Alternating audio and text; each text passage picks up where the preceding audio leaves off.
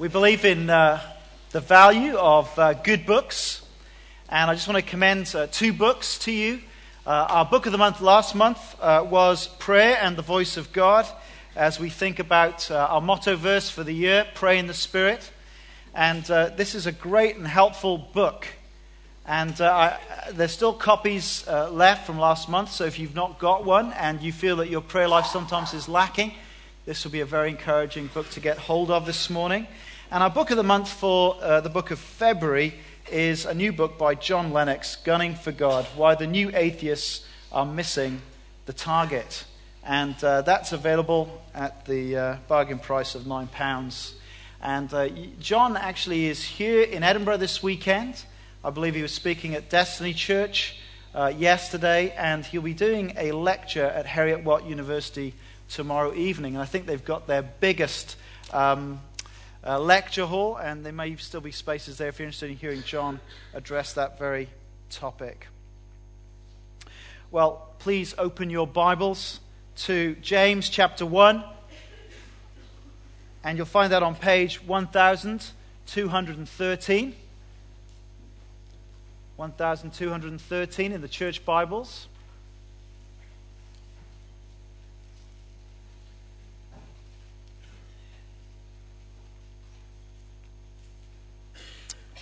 I'm going to begin reading here in verse 12 of James chapter 1.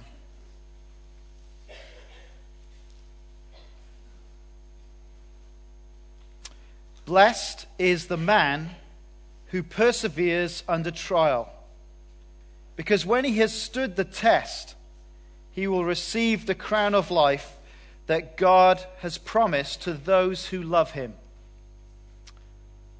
When tempted, no one should say, God is tempting me. For God cannot be tempted by evil, nor does he tempt anyone.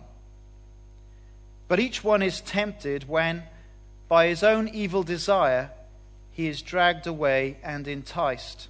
Then, after desire has conceived, it gives birth to sin. And sin, when it is full grown, gives birth to death. Do not be deceived, my dear brothers.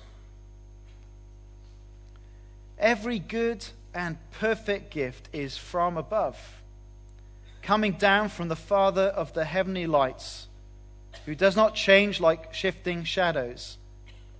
He chose to give us birth through the word of truth, that we might be a kind of first fruits of all he created. My dear brothers, take note of this. Let's pray, shall we?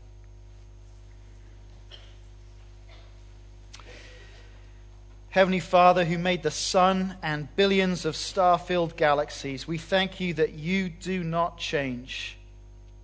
And we ask that you'd impart to us your good and perfect gifts through your word of truth. We ask for your wisdom and your spirit to empower us to resist our sinful nature and to trust the gospel of the Lord Jesus Christ. And it is in his mighty name we ask it. Amen.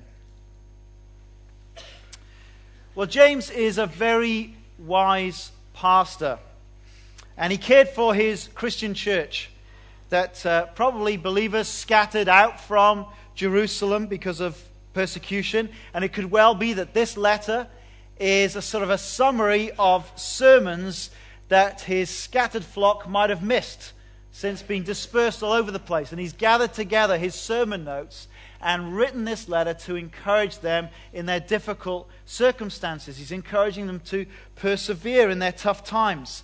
And he writes with a tender heart, with loving concern. Did you notice that repeated address? Look at verse 16. Don't be deceived, my dear brothers.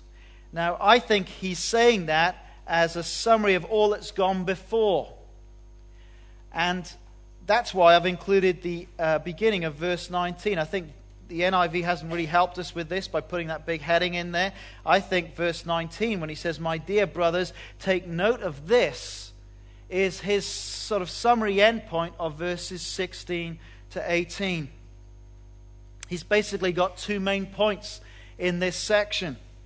If you've put your faith in the Lord Jesus, you become part of God's family. And that's why he talks of them as brothers. And it's a family where we lovingly care for each other. And there is something that he wants to warn them about. There's something that he wants them not to be deceived about. And then there's something that he wants them to understand. There's something he wants them to know. He wants to encourage them. Something that they should always remember. And there are two, therefore, vital things that we need to know as Christians going through trials and difficulties. The complete Christian, you see, is one who understands temptation. Now, last week we began to think about the place of trials and hardships in the life of the Christian. Now, let me tell you something that you could find out by reading any commentary on the book of James. Any commentary on the book of James will tell you what I'm about to tell you. And that is that in the original language of Greek, the same word that's translated in verses 2 and 12 as trials, that same word can also be translated as temptations. And so verse 13 really is continuing James's thought. In our difficulties, in our hardships, there's sort of two different dynamic processes that can happen. The first is summarized in verse 12. Blessed is the man who perseveres under trial, because when he stood the test, he will receive the crown of life which God promised to those who love him. And here is God's intention for our trials, that we withstand the test through steadfast faith in Jesus and receive the crown of life. This is God's intention for us in our hardships and difficulties, that we will stay the course, that our faith will grow in maturing, single-minded steadfastness, and that we will hang on to Jesus until the end, and we will receive the gift of eternal life that he won for us in his death upon the cross. That's what God intends through the hardships and difficulties of our life. But of course, that's not the only thing that can happen. James wants us to be prepared for the fact that another process can also happen in life struggles. And that is that we can face great temptations. Look at verse 14. But each one is tempted when by his own evil desire he is dragged away and enticed. Then after desire has conceived, it gives birth to sin. And sin, when it is full grown, gives birth to death. In those very same trials, we can also be tempted to sin. Two processes that can happen in tough times. One, verse 12, trials and testing that leads to life. And verse 15, desire and sin that leads to death. And these are the serious issues that face all Christians in the struggles and difficulties of our life. These two things are going on. And James is a wise and he's a loving pastor, and he writes to teach them and to warn them of this reality. And if we're going to be Christians who persevere, who patiently trust Jesus to the ups and downs of life, then we need to be those who really understand temptation. We need to have a deep and intimate understanding of the whole process of what's going on in temptation, because it's going to keep coming at us in this life. And the very nature of temptation is it is deceptive. And if we're going to be those who steadfastly press on to receive the crown of life, then we need to wise up to the spiritual realities that are going on. Now, if you're a young Christian here, it is so important that you understand the process of temptation.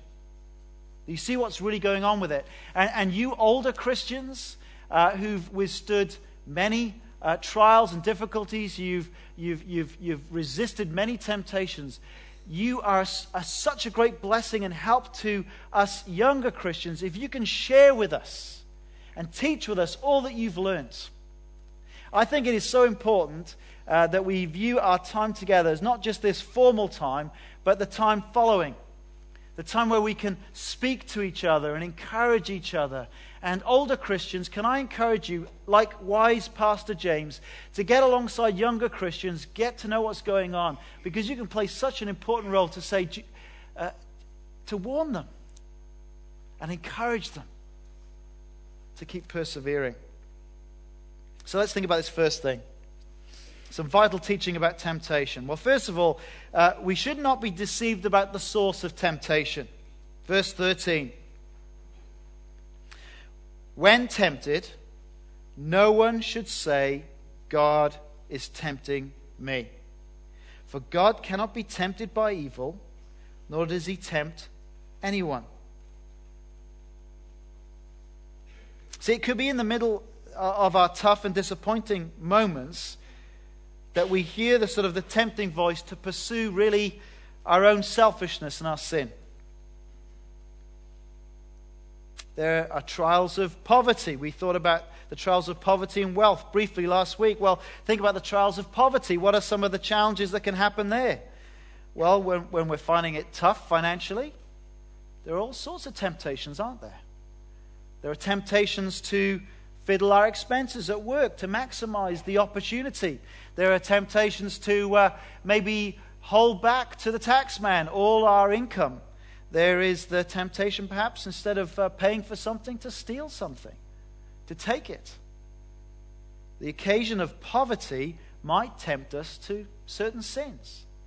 And also similarly in the trials of wealth. If you suddenly become wealthy, receiving a £1 million bonus, say, for your fine work, there could be all sorts of temptations to sin. The danger of becoming proud, of becoming conceited, of thinking more highly of yourself than you ought to. Or if you're struggling with loneliness, maybe it's loneliness because of singleness, or maybe it's loneliness because you're having a difficult time in your marriage. In that occasion of loneliness, then we might be tempted to sexual sin. A few clicks on a mouse, accepting that dinner invite from that flirtatious person. And there's that voice in the head that says things like, well, go on.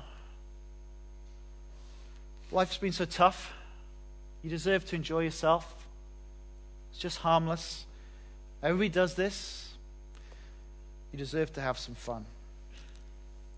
Well, James wants to get his readers to be really clear that though trials and hardships might make us vulnerable to temptation, that does not allow us to blame our sin upon God.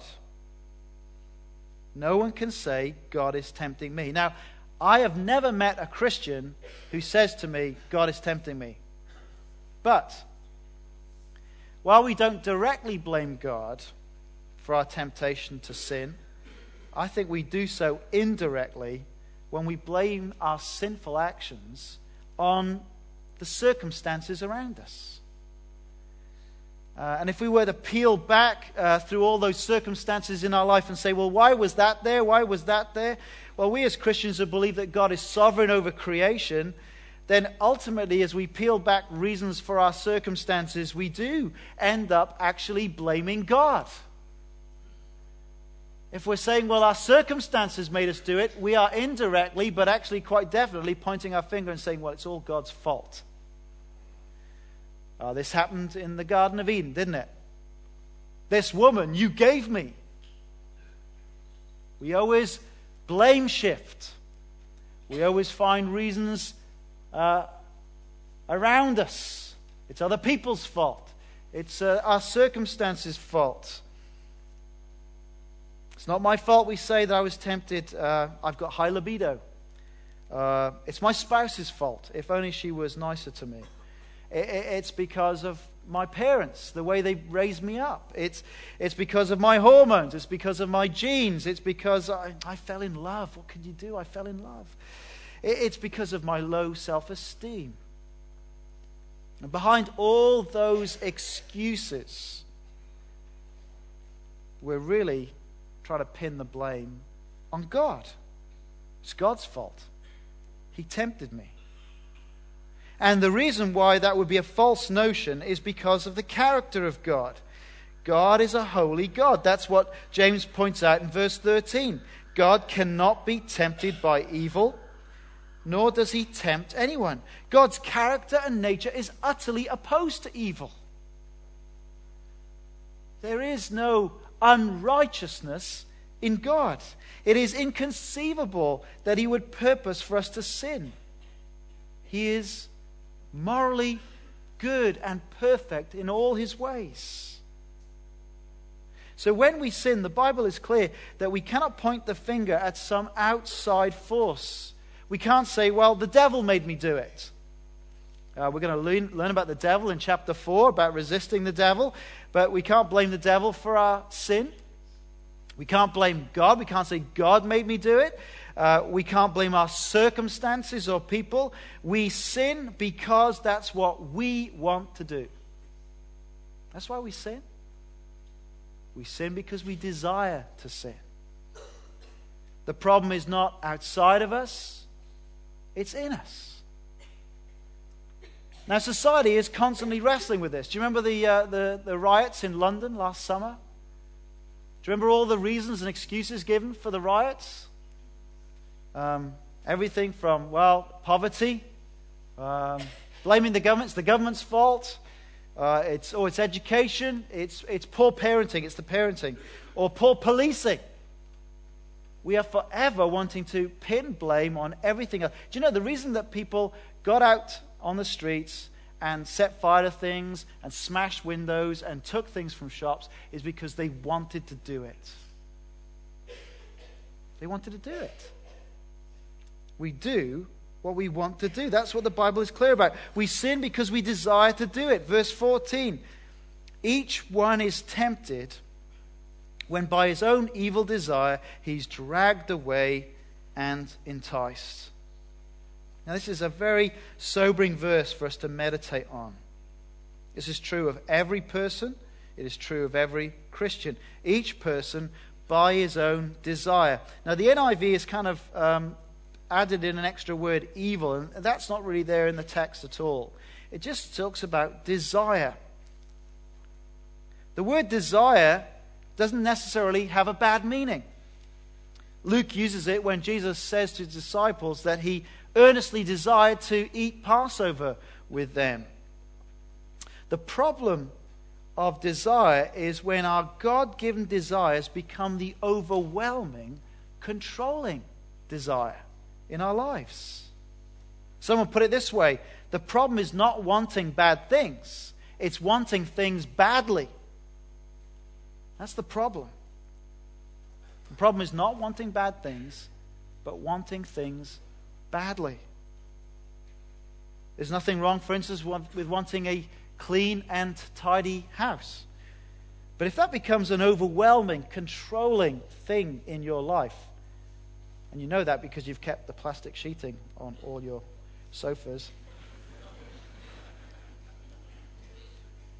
it can be the occasion of all sorts of sinful rage and selfishness that can really destroy relationships when people mess up your clean and tidy house. There's nothing wrong with a desire for food. Nothing wrong with that at all. But when that becomes the overwhelming, controlling desire of your life, it causes all sorts of problems. Comfort eating, obesity, gluttony. There's nothing wrong with sexual desire, but when it becomes the controlling desire that leads to an enslaving addiction to pornography or to pursuing a sexual relationship outside of marriage, that's the problem. It's when desires become overwhelming and controlling of us. The problem is when we take good things and we make them God things. When we say, this is the most important thing. I'm going to live for this thing. Whether that's a tidy house or whatever. I've made an idol of something. It's the most important desire that I have. I live for it. I worship it. That's the problem. That's sin. And there is within us this powerful corrupting force that can latch on to seemingly harmless desires and make them an idol that can lead us to damaging our lives and sinfully rebelling against God. There's powerful words in there, aren't there? Do you see that in verse 14? Each one is tempted when by his own desire he's dragged away and enticed. Dragged away, lured, enticed. They could be used of a hunter who uses a trap, or a fisherman with a fishing rod. There's the bait. The hungry beast or fish is magnetically drawn towards it. Before they know it, snap, the trap shuts, or the hook is swallowed and it digs in. Got, grabbed, caught. Here's the second part of James's warning. Not only should we not be deceived about the source of temptation, which actually is our sinful nature, but we should not be deceived about the end of temptation. Verse 15. Then after desire has conceived, it gives birth to sin, and sin, when it is full grown, gives birth to death. Now here we have the language of seduction, don't we? Our desires become controlling, overpowering, inordinate in our lives. And we become absorbed with them, seduced by them. And then what happens there? Well, the desire conceives and gives birth to sin. And sin, when it's full grown, gives birth to death. Long before the moment where that sinful action is revealed to the world, there's been a long process, hasn't there? That moment of giving birth is the moment where the baby is revealed to the world, but of course there was conception 9 months before.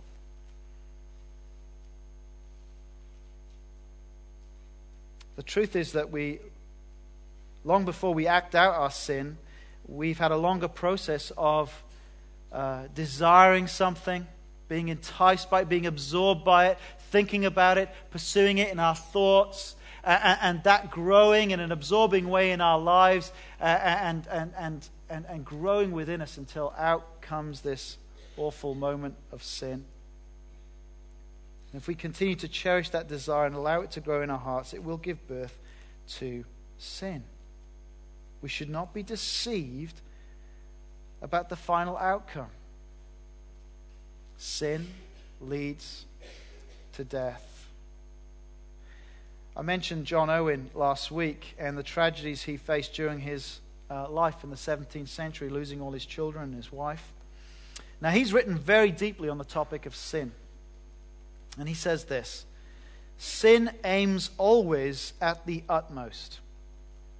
Every time it rises up to tempt or entice, if it has its own way, it'll go out to the utmost sin in that kind. Every unclean thought or glance would be adultery if it could. Every thought of unbelief would be atheism if allowed to develop. Every rise of lust, if it has its way, reaches the height of villainy. It is like the grave that is never satisfied. The deceitfulness of sin is seen in that it is modest in its first proposals, but when it prevails, it hardens men's hearts and brings them to ruin. We should be sobered as we consider that reading from 2 Samuel. I think about King David. Who's King David? Remember Psalm 23, wrote that wonderful psalm? The Lord is my shepherd.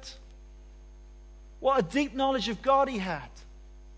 How he worshiped God, how he praised God, how he'd seen God deliver him from many trials and difficulties and bring him to the throne. How much did he owe to God? Everything. The little shepherd boy who turned out to be king. Amazing.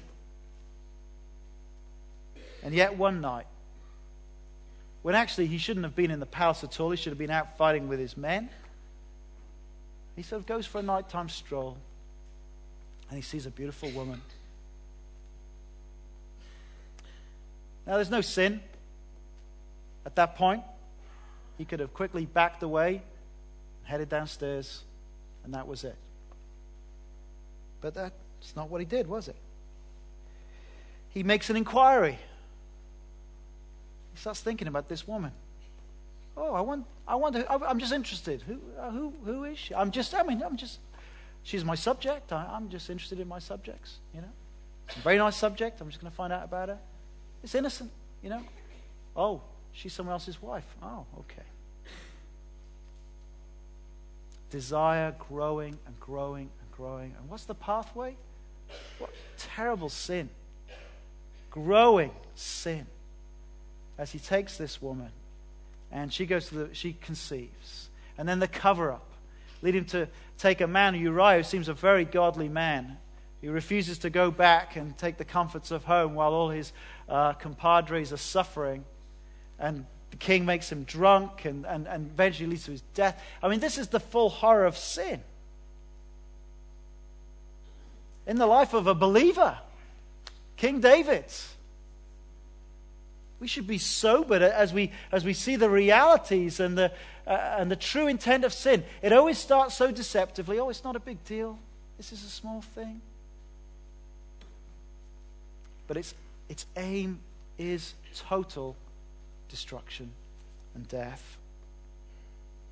And though, praise God, David was forgiven for his sin, the mayhem that it caused in his family is what the rest of 2 Samuel is basically about, isn't it?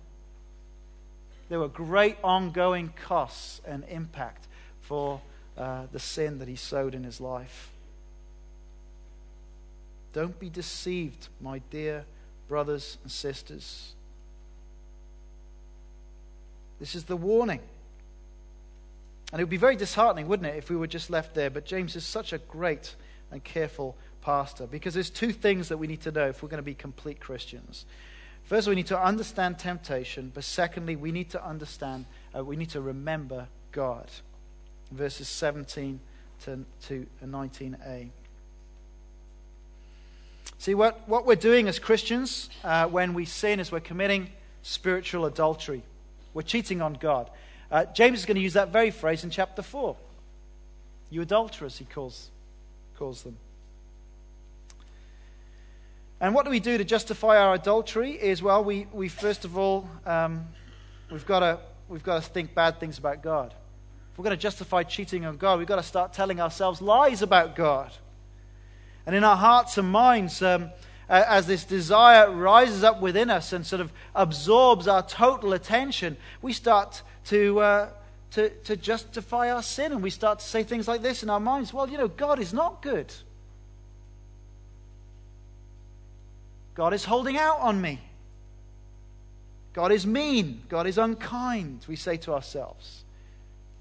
He doesn't have my best interests at heart. Do you know, I need to do this for myself. He doesn't really care about me.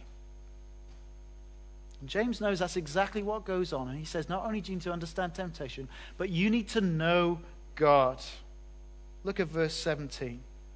This is the truth we must remember about God. Every good and perfect gift is from above, coming down from the Father of the heavenly lights, who does not change like shifting shadows. Our hope and our confidence is not found looking inside. It's looking up to God, the Father of the heavenly lights. He's reminded to look up at this great God who created the cosmos, who created the billions of galaxies and the billions of stars and their sun, and put the moon in its place. He says, look up. Look how good this God is.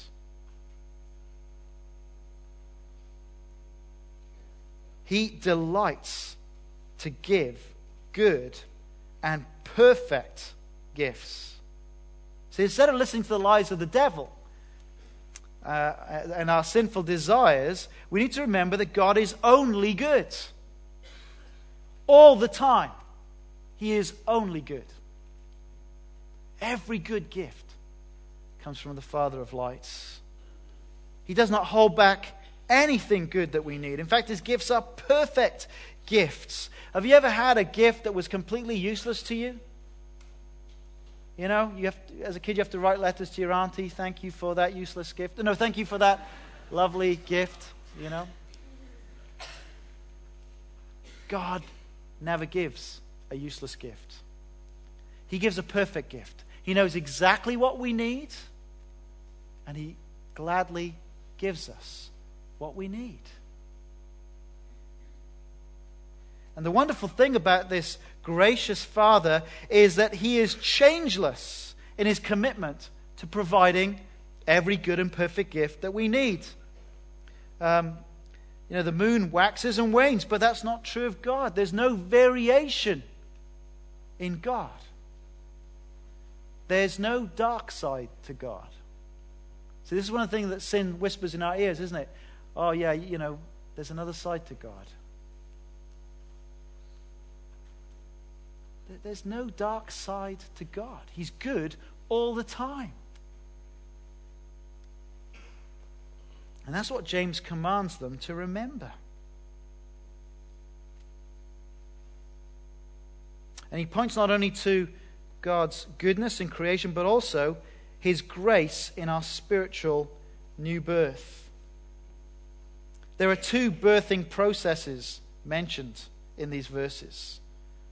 There's that desire, sort of conceiving of evil that leads to sin and death. But here's the other thing that we need to remember. There is a work of grace in each one of our lives if we're Christians. We have the experience of spiritual rebirth. We've been brought into God's family. Do you see that there in verse 18? He chose to give us birth through the word of truth, that we might be a kind of first fruits of all he's created.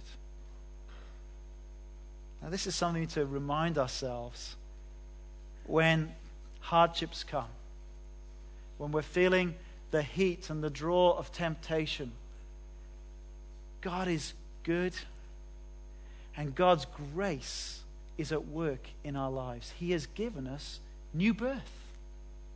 He made us brand new people on the inside. There is a new life at work within us. We've been brought into his family. One way of birth in this passage is leading to adultery, but the other birth is reminding us of our adoption.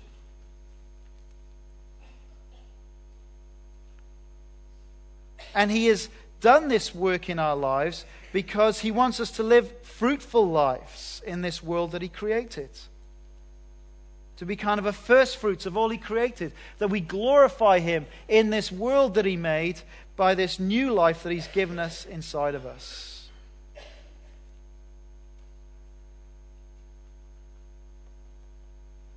We need to remember God, his goodness, his grace. What amazing grace. If we're ever beginning to hear that awful voice of temptation saying, oh, God doesn't care about you. God's holding out on you.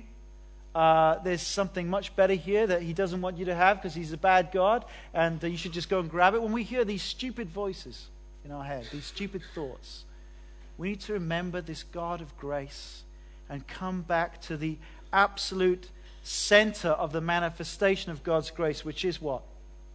The cross of the Lord Jesus Christ. Stand before the cross of the Lord Jesus Christ, and I dare you to try and say, God doesn't really love me. God doesn't care for me. God holds back on me. You can't say that, can you? And you've understood that God has given his only Son, his beloved Son. If you understand the perfection of Christ, that he withstood every temptation that we are tempted with, and yet he did not sin, and yet he willingly gave himself up and swapped places with us, sinful, adulterous rebels, so that we would be forgiven and he would be punished in our place. What amazing grace!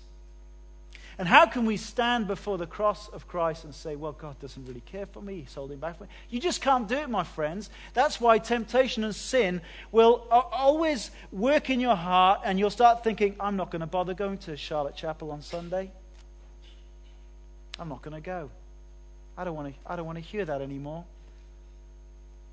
Sin will always want to absorb our attentions onto this obsessive desire that's become an idol for us and will not allow us to gaze on the glory of Christ. And we need to understand the utter foolishness, the utter devastation, the ultimate destination of temptation. And we need to remember God, His goodness and His amazing grace to us in the Lord Jesus Christ.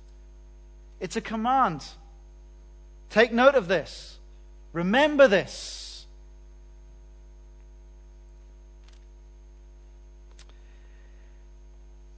There are a number of books out there in the Christian market that I just think are complete nonsense. And I remember reading one author, a guy called John Eldredge, who sold thousands and thousands of books. And really much, he sort of promotes this basic idea, which I think is a very unbiblical idea. And he teaches us as Christians that we need to follow our hearts. It's basically like Oprah Winfrey with a few badly quoted verses. Follow your heart. Now, what do we understand as Christians about our heart? There are very deceptive thoughts in our heart, aren't there? There are very deceitful desires in our heart. There is, praise God, good and godly desires in our heart, but that's not the total picture, is it? And I want to encourage you to listen more to John Owen than John Eldredge. This is what John Owen says, written in the 17th century. Let our hearts admit, I am poor and weak. Satan is too subtle, too cunning, too powerful. He watches constantly for advantages over my soul. The world presses in upon me with all sorts of pressures, pleas, and pretenses. My own corruption is violent, tumultuous, enticing, and entangling. As it conceives sin, it wars within me and against me. Occasions and opportunities for temptation are innumerable. No wonder I do not know how deeply involved I have been with sin. Therefore, on God alone will I rely for my keeping. I will continually look to Him. Our hope in trials and temptations is not to look within our heart for personal goodness and resources, but to follow James' advice and to look back at the cross as the evidence of God's grace and to look up to the goodness of our Heavenly Father. Every good and perfect gift. And we should listen not to the lies of our deceiving hearts and deceiving desires, but we should listen to the objective truth of God's word. Did you see that? How did He give birth to us? What was the mechanism? What did He use? The word of truth. The word of truth. If you're here and you're not a Christian yet, and you are beginning to see how miserable a life of just living for yourself and the foolish idols that you've been living for, and you think, what hope is there for me? The hope is that you need to be born again through the word of truth. Come and read this book. Keep coming back. Study it. Come to see who Jesus is. Come explore this good news of the gospel. This is the word of truth that gives us new birth. God uses it to draw us to Himself. This is what you must pursue at all costs. And my Christian friend, if you are feeling the lure of temptation today, come back to the word of truth. Rely on His resources today. Look up to Him. Do not listen to yourself. Listen to the word of truth. My dear brothers and sisters, take note of this. Let's pray.